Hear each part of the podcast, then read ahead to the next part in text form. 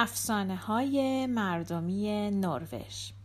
گردآورندگان پیتر کریستیان آسپیورنسن و یورگن مو.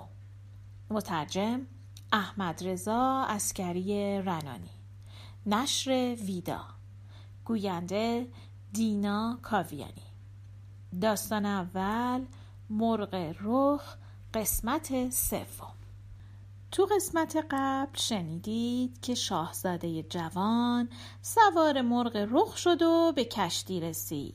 ولی مرغ رخ بهش گفت که حالا زمان اون نیست که روی عرشه کشتی بره. اونها پس از طی راه دور و دراز به دژ شاهزاده قولها رسیدند. در اونجا از پسر پادشاه چنان پذیرایی کردند که همانند نداشت. شاهزاده قولا نمی‌دونست چطوری لطف و تلاش شاهزاده جوان رو که فرماندار سنگ دل رو کشته بود و حالا اون رو به شاهی رسونده بود جبران کنه. شاهزاده قولا خیلی دلش می‌خواست که دختر خودش رو به همسری پسر پادشاه در بیاره و نیمی از کشور خودش رو هم به اون بده.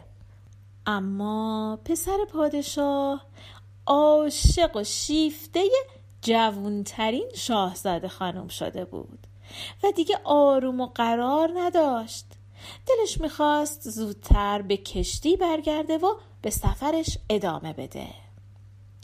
قول از اون خواست که یه مدت دیگه هم اونجا بمونن. گفت که اونها باید هفت سال کشتی رو برونن تا به سرزمین خودشون برسن. بعد سخنان مرغ رخ رو تایید کرد و گفت که از جانب دختر پادشاه خیالش آسوده باشه. اون هر شب موقع خواب یه شمشیر برهنه رو کنار تخت خوابش می‌ذاره. گفت که اگر شاهزاده حرفهای اونو باور نمی‌کنه وقتی که کشتی از نزدیکی اونجا رد میشه به عرشه بره و اوضاع و احوال رو از نزدیک ببینه و شمشیر رو هم با خودش بیاره. پادشاه قولا گفت که به هر حال باید شمشیر رو به اونها پس بدن. وقتی کشتی شاهزاده ها به نزدیکی اونها رسید دوباره طوفان شروع شد. زمانی که پسر به کشتی رفت دید که همه خوابیدن و هر کدوم از اون شاهزاده خانومام در کنار همسران خودشون که پسران پادشاه بودند دراز کشیدند. به غیر از جوونترین دختر که تنها خوابیده و یه شمشیر رو کنارش رو زمین گذاشته. پسر پادشاه دید که سردار سرخم پای تخت خواب جوونترین شاهزاده خانم خوابیده. پسر شمشیری رو که شاهزاده قولها به اون داده بود برداشت و پاروزنان به خشکی برگشت. هیچ کدوم از کسایی که در کشتی بودند متوجه رفت و آمد شاهزاده جوان نشدند. اما با این حال پسر آروم و قرار نداشت و آرزو داشت که هرچه زودتر به سرزمین خودش برگرده. وقتی که فقط سه هفته مونده بود تا هفت سال سوم هم به سر برسه شاهزاده قولها گفت الان زمان اونه که خودت رو برای سفر آماده کنی. می‌دونم که نمی‌خوای پیش ما بمونی. من کشتی آهنی خودم رو به تو قرض میدم. این کشتی جوری درست شده که خودش روی آب حرکت می‌کنه. فقط کافیه بهش بگی کشتی به جلو برو. توی کشتی یه اسای آهنی هست. وقتی کشتی برادرات رو جلوی خودت دیدی اسای آهنی رو بلند کن. اینطوری اونها کلا فراموش می‌کنن که دنبال تو هستن. وقتی که کنار کشتی رسیدی دوباره عصا رو بلند کن. اون وقت طوفان مهیبی به پا میشه. اونا اونقدر سرگرم کارای خودشون میشن که وقت نمی‌کنن که کشتی تو رو دنبال کنند. وقتی از کنار کشتی اونها گذشتی برای سومین بار عصا رو بلند کن. ولی یادت باشه هر وقت عصا رو بلند می‌کنی باید به آرومی اونو سر جای خودش بگذاری. و الا چنان طوفانی به پا میشه که نه تو از اون جون سالم به در می‌بری نه برادرات. وقتی به ساحل رسیدی دیگه به کشتی نیازی نداری. دماغه اونو به طرف دریا برگردون و بگو کشتی راه خانه را در پیش گیر. پسر وقتی که می‌خواست برگرده مقداری طلا و نقره و لباسهایی را که شاهزاده خانم قولا در تمام این مدت براش بافته بود و دوخته بود همراه خودش برداشت و به این ترتیب از همه برادراش ثروتمندتر شد. وقت سفر هنوز درست و حسابی تو کشتی نشسته بود و جمله کشتی به جلو برو رو کامل نگفته بود که کشتی به راه افتاد. وقتی پسر کشتی برادراش رو جلوی خودش دید عصا رو بلند کرد و ناگهان باد موافقی وزید و اونها اونقدر سرگرم کار خودشون شدند که فراموش کردند دنبال پسر بگردند. زمانی که پسر از کنار کشتی اونها عبور کرد دوباره عصا رو بلند کرد و در دم طوفان عظیمی برپا شد و کف سفیدی دور تا دور کشتی رو گرفت و امواج اونقدر بر روی عرشه ریختند که کشتی سوارا بیشتر گرفتار نجات خودشون بودند. تا گرفتن پسر. وقتی کشتی پسر از کشتی برادرانش جلو افتاد برای سومین بار عصا رو بلند کرد و باد و طوفانی درست کرد که دوباره سرنشینان کشتی سرگرم نجات خودشون شدند و دیگه به اطرافشون توجهی نداشتند. شاهزاده جوون خیلی زودتر از برادراش به ساحل رسید و هر چی رو که با خودش داشت از کشتی خارج کرد و کشتی رو دوباره به سوی دریا روانه کرد و گفت کشتی راه خانه را در پیش گیر. بعد خودش لباس دریا نبردار رو تنش کرد و به کلبه پیرزن فقیری رفت که همون اطراف بود و وانمود کرد که دریا نوردی درمونده که در کشتی بزرگی کار می‌کرده و کشتیش غرق شده و اون تنها کسیه که زنده مونده. حالا هم می‌خواد خونه پیرزن رو اجاره کنه تا وسایلی رو که با خودش داره اونجا جا بده. پیرزن گفت پناه بر خدا. نمی‌تونم کسی رو به خونم راه بدم. می‌بینی که وضعیت کلبه من چطوریه؟ تخت خواب من اونقدر کوچیکه که خودمم به زحمت روش جا میشم. چه برسه که تو رو بخوام روش جا بدم؟ پسر جواب داد. برای من فرقی نمی‌کنه کجا بخوابم. فقط مهمه که یه سقفی بالای سرم باشه. پسر اونقدر به خاطر لطفی که پیرزن در حقش کرده بود سپاس گذاری کرد که پیرزن دلش نیومد اونو از خونش بیرون کنه. شب پسر اسباب و وسایلش رو داخل کلبه پیرزن آورد. هنوز همه وسایل خودش رو نیاورده بود که پیرزن کنج کاف شد و می‌خواست از همه چی سر در بیاره. برای همین شروع کرد به پرسیدن که اون کیه و از کجا میاد و کجا می‌خواد بره و چی با خودش داره و قصدش از مسافرت چیه و آیا از شاهزاده خانمایی که سالها پیش ناپدید شدن خبری داره یا نه و خلاصه کلی سوال دیگه. اما پسر اونقدر خسته و مونده بود و اونقدر از اون هوای آشفته سردرد گرفته بود که هیچی به خاطر نمی آورد و به پیرزن گفت که بهتر پیرزن چند روزی اونو به حال خودش بذاره. شاهزاده گفت که باید چند روز استراحت کنه تا جون بگیره.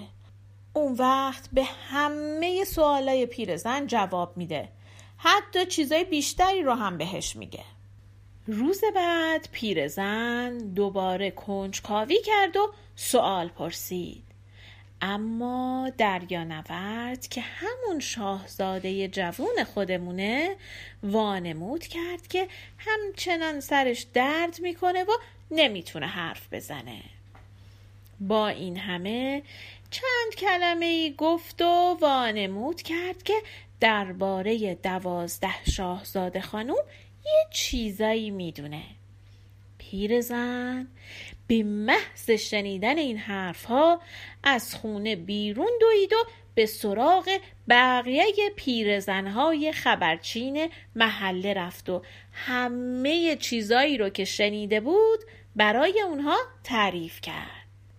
اونو هم تون تون رفتن سراغ دوستا و همسایه های خودشونو خبر کم کم همه جا پیچید. همه می‌دونستن که دریانوردی که تو کلبه پیرزن فقیر زندگی می‌کنه چیزهایی درباره شاهزاده خانوما می‌دونه. اونا گفتند که شاهزاده خانوما تو راهن و خیلی زود می‌رسن.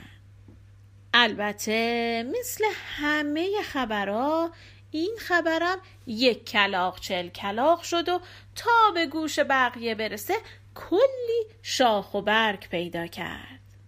دریانوردم جوری وانمود می کرد که اونقدر از سردرد بعد از طوفان ناراحت با عذاب می‌کشه که اصلا نمی‌تونه حرف بزنه. اما با اشاره گفت که شاهزاده خانوم ها هم گرفتار طوفان شدند و اگر جونشون رو در طوفان از دست نداده باشن دیگه باید تا چارده روز دیگه به ساحل برسن. بعد هم گفت که از اونجایی که اون بعد از طوفان شاهزاده خانوما رو ندیده نمی‌تونه با اطمینان بگه که آیا اونا هنوز زندن یا غرق شدن و به ته دریا رفتن. یکی از اون پیرزنهای خبرچین این خبر رو به کارکنان کاخ پادشاه رسوند.